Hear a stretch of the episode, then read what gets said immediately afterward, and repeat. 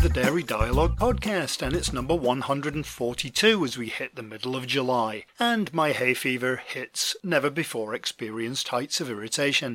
I'm Jim Cornall, editor of Dairy Reporter, and I'm hoping to get through all of this with a minimum of disruption from sneezing, school holidays, the mail, and a noisy dog. Our walk this week took us to the coastal town of Burntisland, which had a huge fair on, so the place was teeming with people not bothering to social distance or not wearing masks. Everyone seemed to be from England, so the concept of walking to get away from it all pretty much backfired.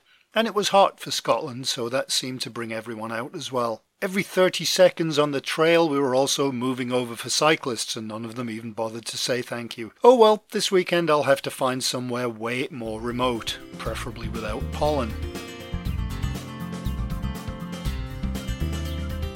To keep my son busy while I work, which he still doesn't seem to really understand, I got him a jigsaw puzzle of a map of Europe, seeing as he loves maps so much. Of course, about five minutes after he got it out, the dog ran off with two pieces, and by the time they were retrieved, Cyprus and a part of Sweden were looking in a very bad way. It's funny, when I was younger, we'd often do jigsaw puzzles that we'd buy from the charity shop or the thrift store, and I'd wonder why some of them had missing pieces. How do you lose pieces? Well, now I know. Dogs prefer them to food. Maybe there's a new product launch in there somewhere.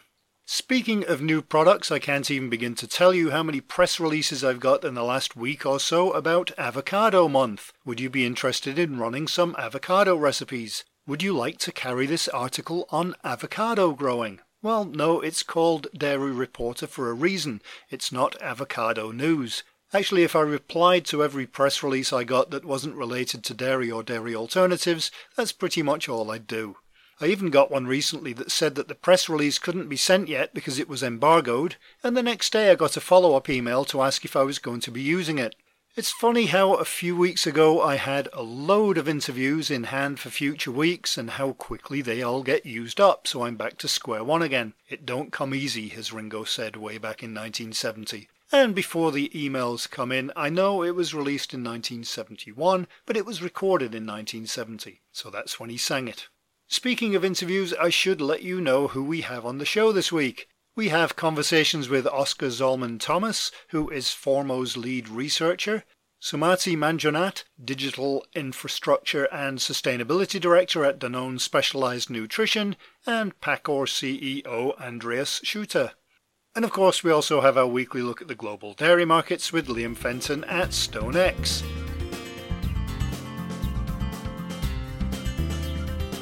And that all means it's time for our weekly roundup of the news that you may have missed. Before I do that, though, I should squeeze in a plug for the upcoming webinar on Dairy Reporter, which is live on July the 29th at 3 pm UK, 4 pm in Western Europe, 10 am Eastern, or 11:30 in Newfoundland. I have hard enough time with the time zones, let alone half an hour differences. Registration is free and it's going really well so far, so I hope you will join us just head on over to the website dairyreporter.com and you should see the link. Anyway, on to the news.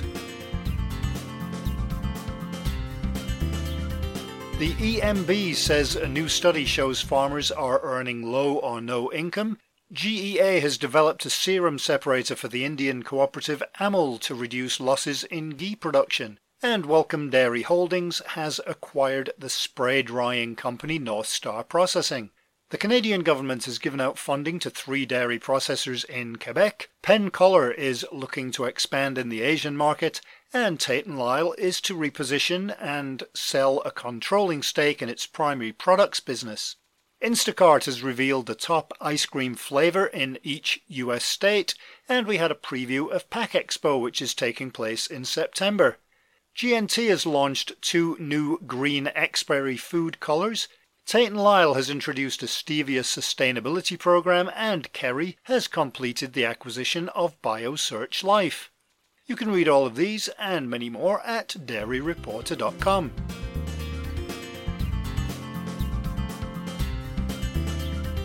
So let's get to this week's guests. First, we will hear about Danone's specialized nutrition plant in Brazil. It produces milk formula and medical nutrition products, and it's the company's first production site in the world to meet its sustainability goals across three environmental areas of carbon, water, and waste. To tell us all about it is Sumati Manjunath, Digital Infrastructure and Sustainability Director at Danone Specialized Nutrition. So I wonder if you could start with um, a bit of a history of the site in Brazil and what other facilities you have both in Brazil and in the Latin American region. Sure. So in Brazil, we are present since the 1970s. Actually, we employ about 4,500 people across the country, and we have four supply points or manufacturing factories. We also have a sales unit, of course. Poços de Caldas, that is uh, the one that we are discussing today, is one of them. And it's actually a recent one. It was opened in 2016 and the plant produces baby formula products, brands like Aptamil, Aptanutri, Milupa, etc., and also medical nutrition products like uh, Nutridrink, uh, Diasip, Fortifit for both the Brazil and the Argentinian markets. And uh, as you mentioned, this is, we were talking about the specific site today that's just got some certification for its sustainability. Um, how long has that process taken? Well, the journey began in 2018, so it's been about two plus years. The vision and the commitment to become carbon neutral was taken by the plant uh, in 2018 to become a carbon neutral, zero waste uh, production site and significantly also reduce our water consumption. The overall project has taken us less than two years to fully implement. From the solar panel covered car park, we had to construct the solar panels uh, on the car park, the waste generation facilities, and the state of the art rainwater harvesting and water treatment system, which is through which we uh, reduce our dependency on external source of water.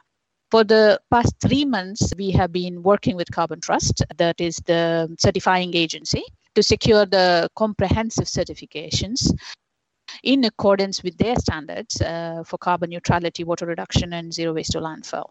So we announced the certification of our uh, Poços de site uh, on the 6th of July, which was uh, realized in July 2021 via the triple certification by Carbon Trust. What other steps did you have to take to get to this point? I mean, what does the process involve? The plant got really inspired by Danone's One Planet, One Health frame of action. This is our, uh, let's say, motto of inspiration across the world. And the local team really shaped the vision for the site. So when we go through our factory strategic plan, which is wherein we put the next three to five years plan, uh, and the factory was very clear and primarily driven by the people in the site. Uh, they not only want to reduce but to have a positive impact on the planet and help the team also to set clear goals around the three pillars of uh, carbon, water, and waste. So while this specific journey started at the end of 2018, Danone has had sustainability at its core since day one. So it's reflected in our investment into local communities, the commitment of our employees, and also the collaboration with our partners, uh, which you will see is also a part of uh, what we've done here. Over the years, Brazil uh, and Danone Brazil has worked hard to ensure that the plant invested significantly in developing the site where we produce the specialized nutrition state of the art uh, production facility, which includes the new production line, which includes the recent investment in renewable electricity, the industrialization of our solar panels, which I just mentioned, almost uh, 1,500 solar panels were installed, and the rainwater harvesting and uh, waste management facilities, which also includes a weighbridge, you know, to actually calculate the weight of waste going out of the factory. So this was done thanks to the collaboration between the local employees, uh, the partners, and the passion to ensure that we reduce our environmental impact. And honestly, nothing can be done if the people are not uh, part of this process. And it's embedded into the heart of everybody who works in that plant. So big kudos to the team over there who made this happen. And what would you say are the highlights of the certification and the features of the plant that allow for that certification? So if I go one by one on the carbon neutrality, like I said just now, the power generated is through 1500 newly installed solar panels. And with any additional electricity needed drawn from 100% renewable sources. So this has helped the production side to reduce its energy related carbon emission by almost 90% since 2018. We will continue to reduce our carbon emissions across our entire value chain as uh, you know that is key. The remaining carbon emissions including those resulting from uh, employee commutes etc are addressed through a partnership with Biofilica which is a local forest conservation partner when you go into uh, the water consumption, the plant has reduced its water consumption via implementation of a water program and policies, including the installation of a state of the art uh, rainwater collection and uh, treatment uh, system. So it consists in collecting and using only water that nature provides within the factory walls, that is within the boundaries of the factory. And uh, it enabled the plant to not extract a single drop of water from uh, the soil or the river and be completely self-sufficient uh, with regards to its water consumption. As a result, the site is, uh, like I said, fully self-sufficient and the needs of the fire site are fully met by harvesting rainwater. It's, I think, around 4 million liters per year and that's more than enough to run the manufacturing site. And lastly, when it comes to zero waste to landfill, becoming zero waste to landfill means uh, taking actions to progressively reduce the waste production to a point that the site no longer sends waste to landfill. So 100% of the plant's uh, remaining waste, like once you have reduced, then there's still some, uh, you keep on reducing, but then there is still some remaining waste. These waste streams are either recycled or recovered and after Danone initiated a program of uh, waste segregation, food waste recovery, and also energy recovery from non-recoverable waste. So we have installed a truck weighing station to commercialize the plant's uh, remaining waste. And does the certification just apply to the facility, or does it take into account things like transportation of milk to the plant, and does it include packaging? And and if not, then how are you addressing some of those other issues? As you know, Danone has committed to become a carbon neutral company by 2050. So, in line with our goals towards zero net carbon, we act every day all along the value chain. So, whether it is uh, with our suppliers, with our farmers, or our production sites. So, this is led by our example of regenerative agriculture program and how we are protecting watersheds where we operate this certification for this particular site is for what happens within the boundaries of the production site. And it is aligned with the standards of carbon trust a certifying agency. So here we are only talking about the production site so uh, zero carbon facility as such. But like i said our ambition our intention is to reduce carbon all along our, our value chain. And if we truly want to become a zero carbon company by 2050 that's the only direction we can go and how involved were the employees at the plant in the uh, journey to where you've got to so far? Because I know when I spoke to the people in Ireland about their facility, they were very involved in not only the certification, but in the direction that the company was taking. Absolutely. And that's true even in Poços. The energy and the motivation of the people on the ground is what made us reach where we are. As I said, in 2018, when we sat down to put this uh, factory strategic plan together, and one of the key pillars on that is environment. And when we were uh, discussing with the local team there as to where they want to get there, it was very clear in their head that the one planet, one health, what we stand for. They produce specialized nutrition products which are for the health of the people. And if we do not get cater to the health of the planet at the same time makes no meaning. And uh, that's where the passion of the local team came into, and they were very clear they want to get there. And to be honest, uh, you know, due to the COVID times, I was unfortunately not able to visit there and be with the site during this wonderful achievement that they've had.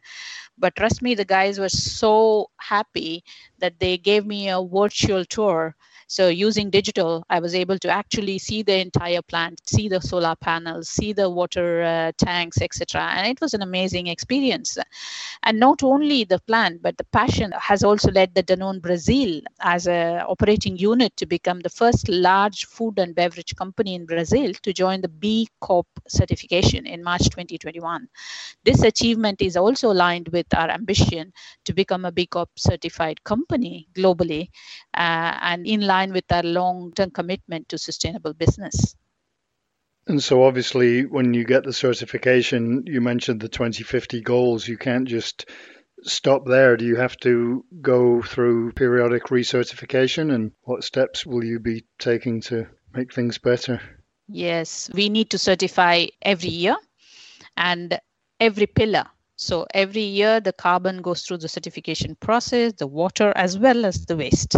So we need to recertify all the three pillars on a yearly basis. And how does what's happening at that facility in Brazil fit in with the overall program in the region and also globally? Well, this achievement is really exciting for us as it's the first time that a production site in Danone is actually being certified by our Carbon Trust for three key environmental goals. And like I said, this is not the final destination. If we want to go towards becoming a carbon neutral company, this is not just one site, but we have to embrace this in every site, in every location, all around the globe where we operate. And Danone operates globally in all geographies and is aiming for all electricity, for example, for its production sites to come from renewable sources by 2030 and all sites to become zero waste uh, to landfill. In line with our One Planet, One Health frame of action and as part of our company journey to zero net carbon emissions by 2050, all Danone's production sites will rapidly decarbonize their operations. And uh, ultimately, our ambition is to become zero net carbon emissions for the company. So, this is not one side, this is a start. This is a motivation for us as it's a huge achievement. And there is already a pipeline of projects ahead of us to take us where we want to go. Does it apply that um, what happens in, in a site like this, does that provide motivation for other sites, even though they might be completely different sites? Does that provide a lot of motivation across the company for other staff members in different facilities to undergo the same journey? Absolutely. And uh, everywhere you see, I mean, of course, the technologies differ, the usage of water may be different, but then that's how we innovate. And that's why we have to bring new solutions to the table. And if one side does it it's not only a motivation it's also like uh, if i may say a competition you know uh, somebody else also wants to do it and another site wants to do it. So they learn from each other. Also they invent uh, we invent. It's a continuous invention to be able to cater to all the different technologies that we have in our manufacturing setup and to be able to uh, provide those solutions for all plants to reach there. And uh, so yes truly it becomes a hugely motivating factor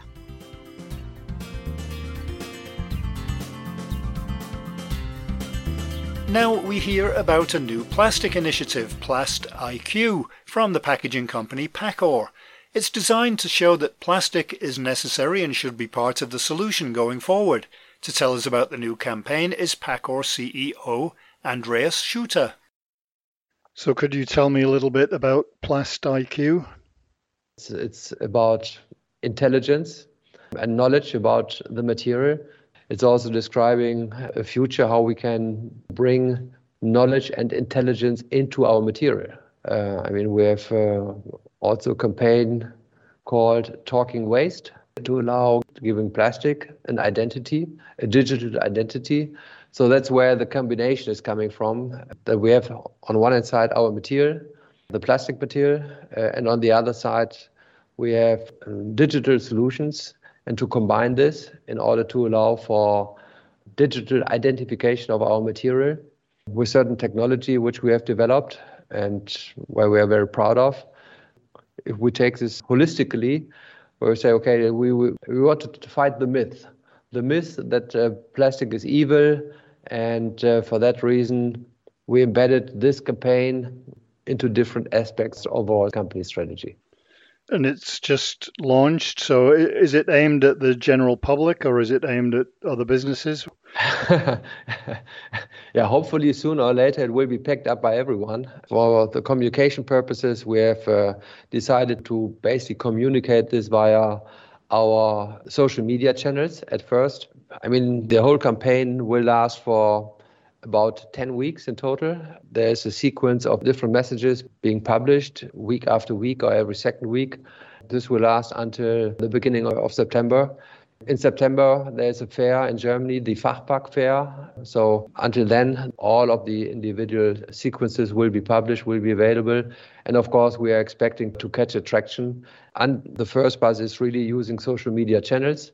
At the very end, I have to face the reality. We are a small company even though we have increased our public awareness, number of followers have increased tremendously over the last months. thanks to Sonia and her team. She is doing quite excellent work. And we will hope that it will spread out. And then, of course, with the next steps to follow in the future, when we really present also our digital solutions to the market, then um, of course we will always come back and pick up the content of this current campaign. And is there a specific website that all of this is directed towards? Uh, today it's it's a one specific, technically speaking, a landing page. So the landing page is www.plusiq.vision. It will be at a certain point of time will be uh, moved to our specific web, uh, web page. And what kind of material does the PlastIQ website or web landing page have on it? We will make people aware about uh, what are the unknown uses and unexpected benefits of plastic. Plastic is in everybody's life, and it's very popular to bash on the use of plastic, especially because we see it in the forests, we see it in uh, the oceans. But why do we see it? Because people have a bad behavior. People throw things away they think that there are better alternative materials available. But what are the consequences about moving to alternative materials and using alternative materials? Nobody talks about. Everybody believes in paper is the future. And our position is it's not either or, it's both.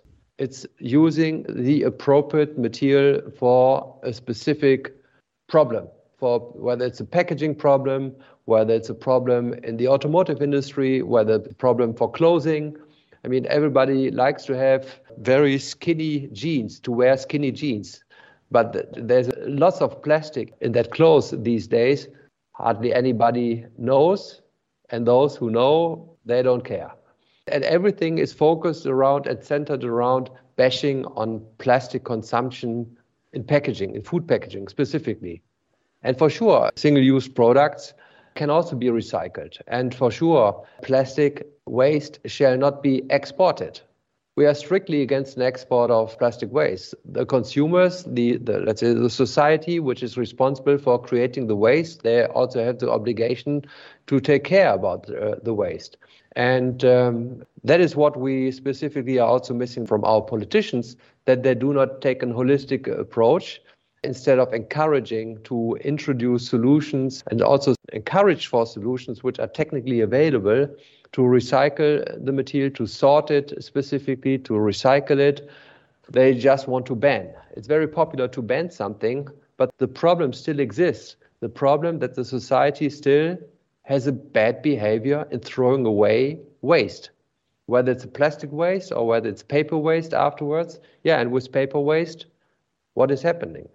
For the production of paper, has anybody thought about the amount of water, the amount of land required? I mean, everybody is against deforestation. Everybody is going on the streets uh, demonstrating, fighting the reduction of forests in the Amazon uh, area. But where shall all the paper, the pulp come from? In Scandinavia? I mean, it has to be fast growing material, and the fast growing material is only available in tropical, subtropical uh, forest areas. So it's a dilemma in itself. And then you need to transport this, etc., etc. So we have conducted an amount of life cycle analysis, comparative life cycle analysis. With this campaign, we want to combine two things. First of all, to really not hide the problems. Let's talk about the problems. And then let's talk about the solutions at the next step and how we can combine this to the benefit of the society, to the benefit of the users, one other example is specifically in Germany, there's a belief, nearly a faith, in uh, multi way solutions for beverage bottles. But who has an interest in multi way solutions? Only local breweries, which have a radius, a circle to distribute, uh, ideally, their, their beers in a radius of 200 kilometers. I mean, it's uh, scientifically proven and undisputed since decades now that in short distance distribution, it may be okay to use multi-way material solutions, but if you transport over 500 kilometers, 1,000 kilometers, why do you want to return everything? Instead of recycle the material at the place of the consumption or close to the place of the consumption in that area. There are sufficient waste collection uh, schemes available. This combined all together, that's the purpose of our communication strategy with Plast IQ. This is one pillar, one specific pillar on this, where we, in a short sequence, over a short period of time, relatively short period of time, about 10 weeks in total, we will uh, regularly provide additional information. And then we will, after that, that specific campaign will come to an end and it will migrate into other communication campaigns which we are going to launch afterwards. But not only communication campaigns, it will also result in solutions. It will be supported by specific solutions, product solutions, with which we want to encourage the possibility to really recycle the material in a closed loop way. There are obviously a lot of other packaging companies. Is there a, body that deals with all of this, or is there a unified voice on plastic that can get across to the public so that there aren't lots of individual companies doing different things? Unfortunately not. Unfortunately not. And I have to admit that our associations are not very successful and regularly failing basically to form a unified voice. And uh, frankly speaking, is this industry specific? I would say no. I'm now more than 30 years in professional business, worked in different industries, whether it's uh, I had a long period in, in the aluminum industry. I had a certain period in professional lighting, in pharmaceutical medical devices, pharmaceutical primary packaging and medical devices, now in the food packaging industry. And I observed always the same. The associations have to represent different sub industries, and they all have their specific interest. And um, for that reason, it will, it will always be difficult to do something specific. We as Paccor, we think that we are among the top leading European uh, companies, specifically when it comes to rigid food plastic packaging. We uh, assume responsibility. We don't wait. We don't want to wait until others will join us. We think it's not five before 12. We agree. It's uh, to a certain extent, it's already noon, high noon. And uh, for that reason, we took the initiative and uh, went out there basically in order to encourage others also to join in, to participate, to, to also take advantage, whether it's direct competitors of ours, to participate and to take up on the same messages into the internet community, into the professional business community. How do you think that we've got to this point? Because at the beginning, you mentioning about how when you walk in the forest or you walk down the street, you see all kinds of different litter, whether it's plastic or paper or many different kinds. How, Glass, how, yeah. how, how do you think that plastic has become the, the evil one? I mentioned my more than 30 years of uh, professional experience, and uh, if I look back retrospectively, I, I, what I see is every five years in German we say, es wird eine neue Sau durchs Dorf getrieben, which means every five years a new pig is being hunted through the village. And um, now it's time for plastics. Now it's time for plastics, not because there are not any, any other things to complain about. Very often, this situation reminds me again about who is the next best enemy to be identified. When I started my professional career 30 years ago, it was aluminum. In the aluminum industry, there was a big fight about aluminum cans, aluminum being accused as the cause for the Alzheimer disease, without any scientific proof. That is nowadays gone. Now everybody likes aluminum, especially in the cars, light weighing, and I believe in hybrid solutions. A car is made of different materials. For every different material, you need to find a solution how to treat this afterwards, the end of life, what happens after the end of the life. And the same is true for plastics. And nobody ever cared about this. And we have a continuously increasing amount of packaging requirements. And plastic is an ideal candidate for this, without any doubt. I think one of the big so called solutions at the moment is everybody's talking about either bioplastic or compostable plant based packaging from things like algae. What do you think of those potential solutions? Do you think that's realistic? I'm a typical German engineer. And as a German engineer, you are interested in development, in technical solutions, in innovations to pursue those. I would not exclude anything at this moment of time. But from research to industrial scale will take decades in order to convert from one material into the other material. There are possibilities, yes, without any doubt. But whether it's it will be available in an industrial scale, then you have to say what can be done in the meantime. And in the meantime, in a much shorter time period, we can establish systems because all the waste is currently being collected.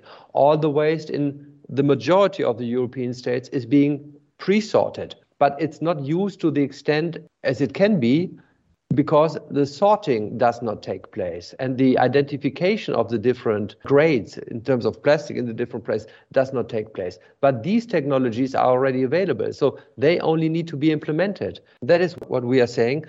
Let's do one step after the other. Let's pick up on those technologies which are immediately available.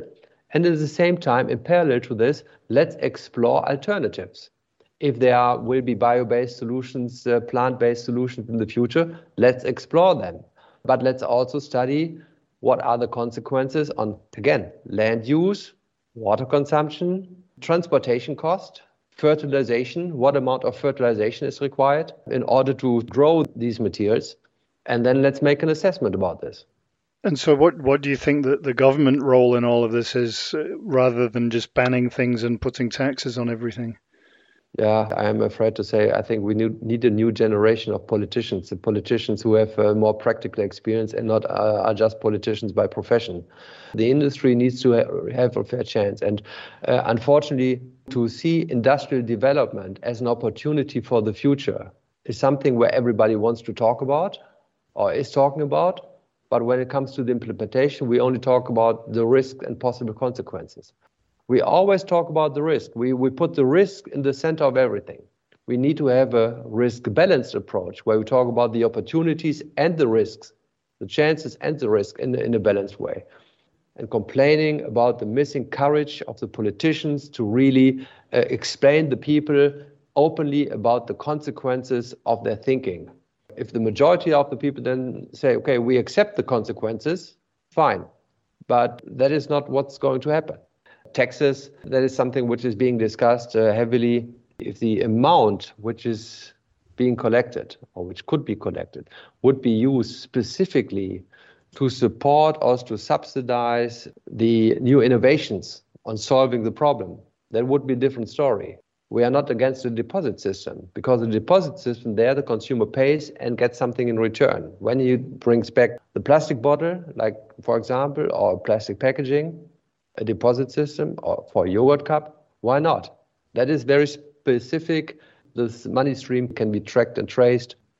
When it comes to solutions, then um, we have here, and every everyone has a different system. But here in Scotland, we have different recycling streams. Some of it works, so some plastic you can't put into the plastic recycling. Some you have to take to back to the stores some doesn't recycle at all. How, how do we get to a point where not only is there more recycling, but that people are more aware of what to do? That's where I want to come back to our concept of uh, talking waste. Really, to allow the consumer, the end user, to easily understand what kind of material he holds in his hands, what's the value of the material, and to provide information how to sort it, pre-sort it, how to dispose it properly, and also during the during the separation process afterward in the specialized uh, waste management companies to allow also their automatic identification because volumes masses of tons of products different kind of products are being sorted there's already today technology identification technology available whether by cameras whether by eddy currents etc etc in order to separate the various materials. And then you have a second, third, or, or fourth separation just for plastic material, whether it's a PET, whether it's a PP product. And this is where, where we only have to use existing only in quotation marks use existing technology to combine it with the material in order to secure the proper sorting however everything starts at the beginning with the consumer to allow him to really get knowledge about the material. And that is where we have developed our concept of uh, talking waste. We are now working on a, on a pilot project and an industrial scale. We hope to have this completed until the first uh, half of 2022. You now say it's it's a long time, still more than a year until that period. Yes, that's right. But here we are again working with um, public institutions, and, um, and unfortunately, it takes a long time. Yes, we also are working on developing certain apps which can be used, downloaded uh, in the internet by the consumers in order to allow for the identification. And we are promoting this, among others, this as one concept, whether it will be picked up. We are open to share that technology to make it available for competition. I believe in standardization. Uh, I don't believe in a Paccor specific concept. And we would be more than happy if others join in. All right. Well, I wish you the best of luck with it, and it's good that somebody's actually addressing this. Yeah, someone has to take the lead, and uh, just complaining. I mean, you, we either have a choice of complaining and doing nothing, or to take the initiative and take the lead and uh, going a step forward. And part of this is also not hiding the problems, because we are describing the problem. We are also mirroring the cause of the problem back to the consumer. What is his part? What is our part as a producer? But let's talk about the chances. Let's talk about the chances of our material and the benefits. Let's not talk about that we want to wrap everything in plastic or that we want to pack everything in plastic. I truly believe in hybrid solutions. Every problem, every challenge has a technical solution, a different one, not necessarily a uniform one.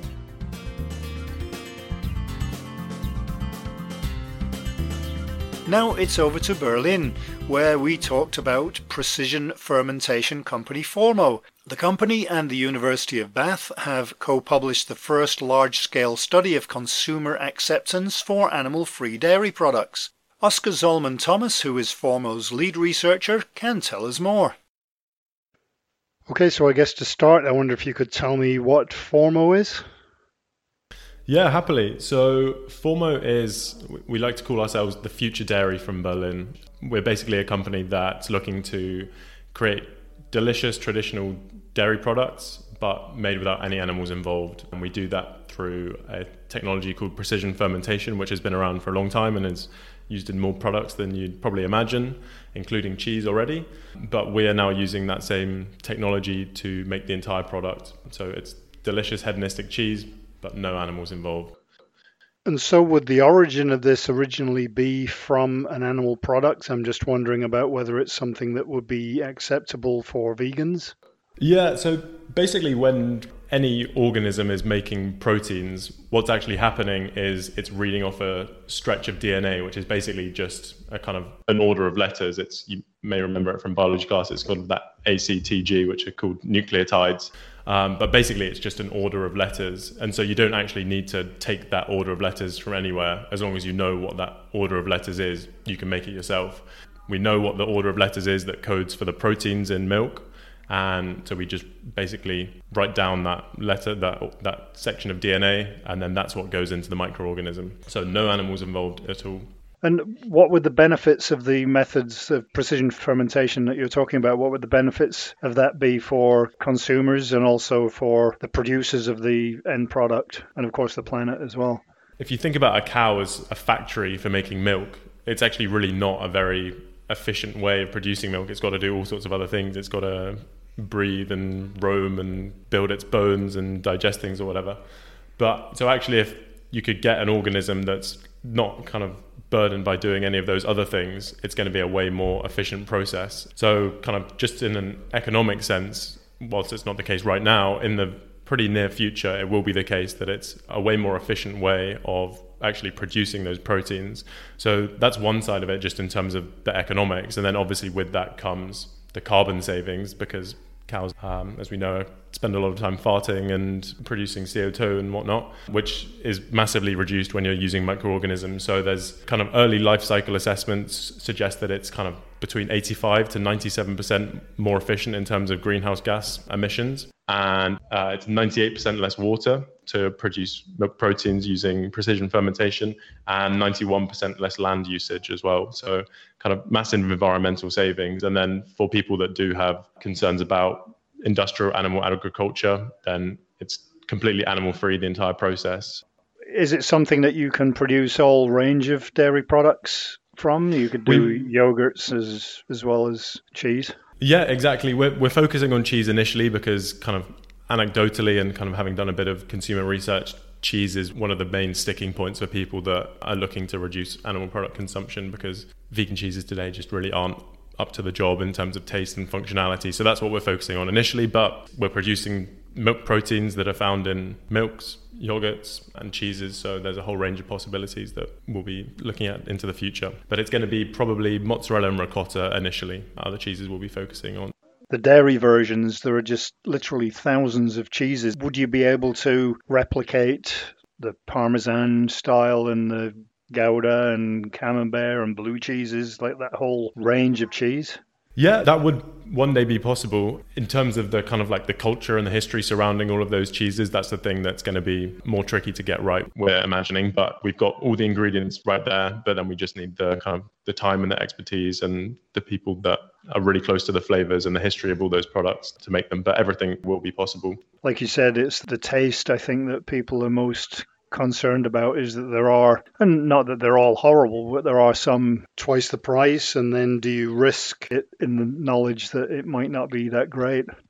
Exactly. Yeah, we've done a lot of taste testings here. Where every time we feel more and more confident that we will be making a product that can really deliver a lot of uh, satisfaction to a lot of people. And then I guess the next question on that is cost because obviously if you're looking to move to a plant-based diet for something like a ricotta, if it's twice the price, will people pay for it? I mean, how do you address the price and scale issues? Yeah, so we've just kind of published this initial research that was just looking at the kind of willingness to try and willingness to buy. And we're working currently on another piece of research that will examine a little bit more about the price elasticities that people are facing. And so, I mean, our aim is to be a mass market product one day, and it will be the case that initially it's going to be more expensive just because that's the nature of producing these sorts of things. But it will be coming down sharply over time. And to be honest, personally, I'm imagining that the extremely high end parmesans and kind of high culture cheeses will be around forever, basically, and will be more mass market as the ambition. And will you be producing the actual cheese or just the ingredients for a company to then turn that into cheese? So we're actually looking to produce the cheeses ourselves. Really, I think there's a lot of consumer education that needs to happen. There's we need to be kind of really transparent and honest about this new technology that's coming out. So that feels like a really massive job, and we want to be as close to that as possible. We really want to be up close with consumers. So that's what we'll be looking to do. But into the future, interested in all sorts of partnerships with all sorts of people. And speaking of partnerships, you've been collaborating with the University of, depending on whether you're from the north or the south, Bath or Bath. Um, yes, how did that yeah. come about? So for me, that's the University of Bath. Yeah, we've just published a kind of the first piece of research into consumer acceptance of precision fermentation derived dairy cheese. And we published that with Chris Bryant of the University of Bath, who's a really fantastic researcher who's looked at cultivated meat as well. And that partnership came about, I think, because Chris had given a talk at ProVeg. And I think Rafa, the founder of our company, connected with him there. And so from there, that's where that partnership began. And what did the study consist of that you were doing? So the study consisted of giving people a kind of a very short, about 150 word introduction into what precision fermentation actually is and what a product made using those techniques would be like and the advantages of it basically. And it was obvious to us that we needed to be incredibly transparent and honest with what that was. Wouldn't make any sense to do the research without that really. So it was a 150 word introduction into precision fermentation and then some questions that gauged demographics attitudinal things dietary data and then was also asking them would you be interested in trying a product made using this technology? Would you be interested in buying a product made using this technology? Would you be interested in regularly buying it? And then that was how the survey ran and what did you find from the results? So we found some really promising things. Overall, it was 78.8% of people stated that they'd be probably or definitely likely to try a product made through precision fermentation, and just over 70% were saying that they would probably or definitely buy a product made through precision fermentation. So it was five countries we surveyed and about 5,000 people in total. So we looked at Brazil, Germany, India, the UK, and the USA. So it's a pretty broad spread of nations there. Were there any regional variations in the data? There were some regional variations in the data. Quite interestingly, we saw that people in India and Brazil were more likely to be willing to try and buy the products. And it was a survey that was conducted online. And there's a question about whether the people who have access to the internet in Brazil and India are the same as people who don't have access to the internet in Brazil and India and my suspicion is that that's not quite the case so that was what we were initially seeing and then quite interestingly as well in the USA it was the case that the strength of feeling was the strongest at either end of the spectrum as well, which I also found interesting. So that it was in in the USA that we saw the most people saying they definitely wouldn't try it, but it was also the case that we saw most people in the USA of Germany, the USA, and the UK saying that they definitely would buy it as well. So it was slightly more polarized. So, in the press release that came out, there was a comment about dairy cheese lovers being mainly the people that are looking for the change. I wonder if you could kind of elaborate on that a bit. One of the sections of, of our research was something kind of, it's called regression analysis, where you can basically spot what characteristics about a person were the strongest predictors of a certain thing. In our case, willingness to try or buy precision fermentation derived dairy. And the strongest predictor that we saw across all of them, and that's including veganism, flexitarianism, politics, left, right, city, countryside, the strongest predictor we saw for people that were interested in buying these products was the amount of cheese that they're currently eating right now, which was a really really really interesting finding for us and sort of shows that there was a little question well are we making a product for vegans here? That wasn't really how we thought but that finding makes it abundantly obvious that the people that are most excited about these products are people that love cheese right now. So we're making a product for cheese lovers and for maybe people that are what, recognizing some of the environmental costs of eating loads and loads of dairy or maybe are starting to think about the ethical sides of industrial animal agriculture and they're looking to sort of diversify their dairy intake a little bit. So it's more a case of a lot of people saying, well, I'd make the switch right now, but if only the products were equivalent. Yeah, exactly. And so that means we've got to put that delicious product in front of them and the proof is going to be in the pudding when they have that first bite of precision fermentation derived cheese rather than when they're sitting down to do a survey, of course. But just the fact that there's so many people willing to take that first bite is really, really promising for us. So, where do you go from here? I mean, when should we expect to see results of this in terms of products on shelves? So it depends which shelves you're talking about exactly, because there's naturally different regulations in different parts of the world for this type of technology. And in particular, the EU is very restrictive in terms of creating these types of products. There's something called novel food regulation, which means that anything that hasn't been traditionally used in the EU has to go through a very rigorous testing process. Whereas in other parts of the world, particularly Singapore, governments are a lot more open to trying out these new technologies for food production, really. So, in some part of the world, I think we'll be selling products in 2023, but it remains to be seen kind of what the progress is in the EU and indeed the UK, to be honest, because I, there's been a conversation there about diverging from EU standards and what sort of vision the UK wants to set out in terms of its relationship with these types of technologies. So, that's one that I'm definitely keeping my eye on. Yeah, and then, then you get into the terminology debate as well as to what you can call it and how you can market it and all of those things. Yes, yeah, indeed. And that's something that we're doing a lot of thinking about at the moment. There's sort of a little bit of center of gravity behind the term animal free, which I think explains part of what's going on, but we really need to communicate to people that this is definitely not the vegan cheese that you've tried before and it is a really new exciting technology and it is something to be excited about so we sort of need to find the right term for it. But in terms of actually the ingredients, we are going to be making milk proteins that are nature identical to what you would find in milk. So, particularly if you've got a milk allergy, not necessarily lactose, that doesn't need to go on our products. But if you've got a, a, milk protein allergy, then you do need to know about the fact that you're going to be allergic to this as well because it is identical to milk proteins. So, all sorts of interesting stuff to chew through with regulators in the near future.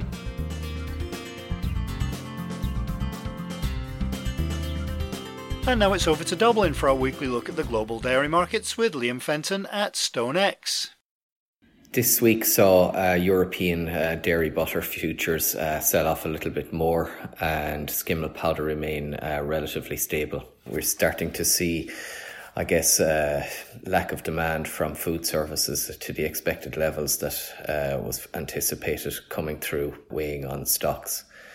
So we had quarter three butter down around 35 euros to 39.15. We had uh, quarter four butter down around 45 euros on the week, trading around the 3900 level. And then we had quarter one of uh, next year butter off around 20 euros on the week to the 3930 level. Skim milk powder, on the other hand, was was more stable. Okay, quarter three was off a little bit, down around 25 euros on the on the week to 24.65 level. But quarter four and quarter one of next year were at more or less the same levels as last week. Quarter four trading around 24.75 and quarter one trading around 24.95. Whey was pretty flat on the week also. Great, thank you, Liam. We will hear from you again next week. StoneX provides risk management and margin hedging programs and services, as well as OTC hedging tool and M&A advisory services to the global dairy industry.